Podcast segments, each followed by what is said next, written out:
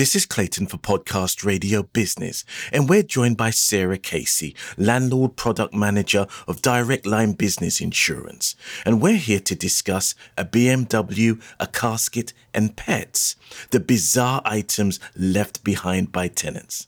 Thank you for joining us, Sarah. Morning, Clayton. Yeah, so I work for Direct Line for Business, um, specifically looking at after the landlord product. So that's for um, covering insurance needs for, for all landlords up and down the UK.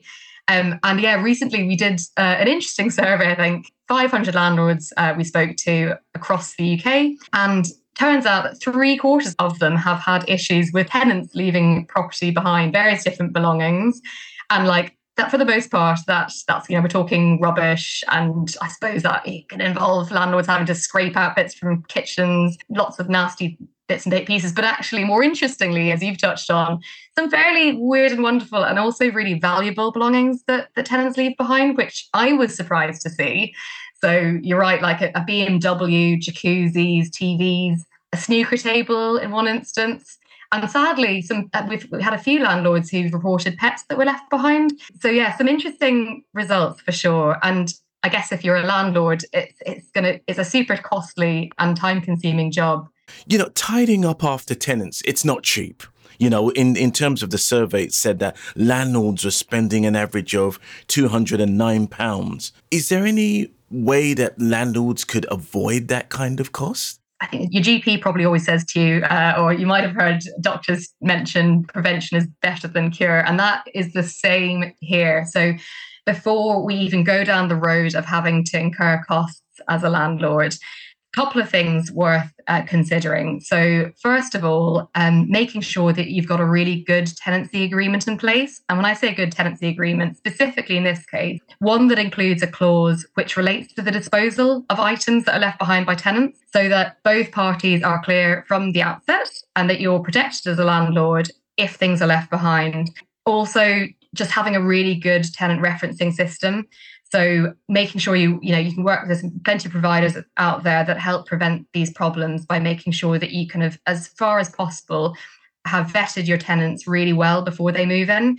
And thirdly, and maybe quite intuitively for some, um, it makes sense to definitely attend either yourself in person or have some other reliable individual um, attend on the day of checkout when the tenant leaves the property. So you make sure that all things are brought uh, with the tenant rather than having to do a clear up job. What I noticed was that not only was there a large amount of items left behind, but what the problem was is that because of what had been left behind, in your survey, a third of landlords said that they had a delay in getting in new tenants due to belongings being left behind. Yeah, a really important point.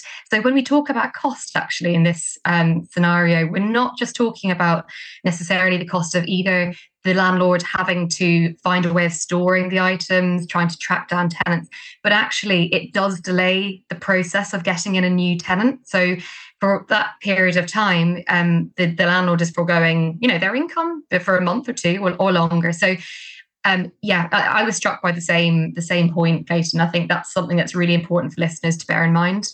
So, how important is it also for landlords who many of them, and I'll come back to this in a moment, who running businesses, property portfolios, etc., to be aware of the legal considerations because if somebody has left their diamond tiara on the way to the ball, you, you know, you don't necessarily want to be seen prancing about it and somebody say, You've got my tiara on. Exactly, exactly. And tiara is a funny example like that. Um, but yeah, I mean, quite right. Or, or driving around somebody's BMW. So yeah, no, the legalities is important. So prevention is like the first bit we've discussed, but you're quite right that um, if we do go down the road of of the landlord having to decide what then to do with these belongings, and can't, for example, get in contact with their ex tenants, they may need legal advice.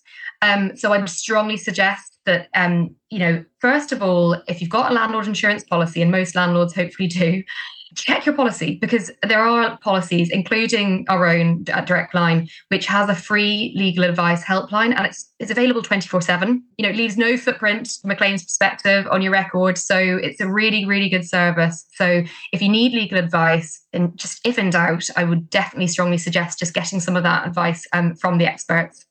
As far as the survey is concerned, the east of England is reported as having the best behaved tenants. Were there any factors in that um, conclusion, or did were they just nicer people?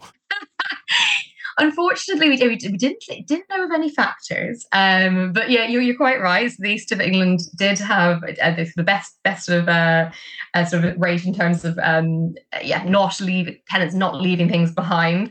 Um, I suppose on the on the flip side, um, I think it was the north. Yeah, the northeast were the worst offenders.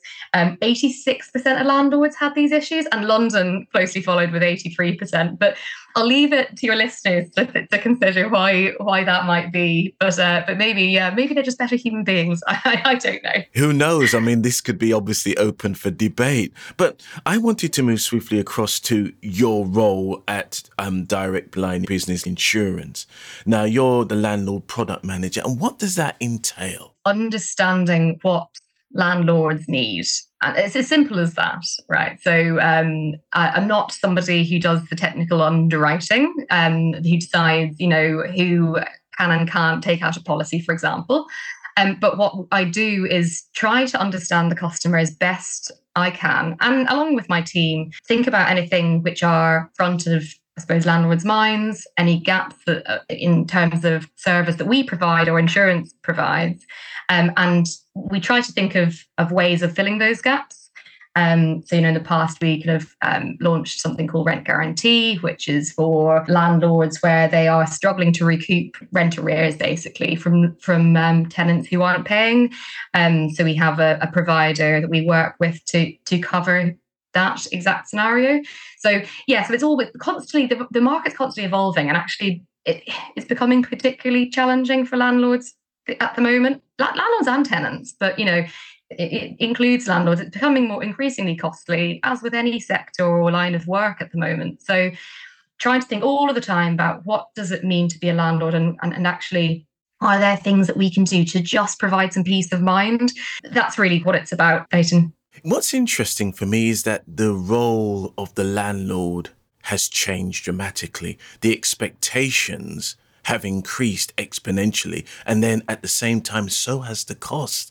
Whereas once upon yeah. a time, if you kept a property half decently and you did the repairs when you were supposed to, it was fine to a certain extent. But I assume that with further regulations as they come into place and further expectations on landlords, being a landlord is not a cheap business. It's not. It's not. And I think everyone is um, on both sides of the, the coin, actually, tenants and and uh, landlords alike are watching for this renters reform bill.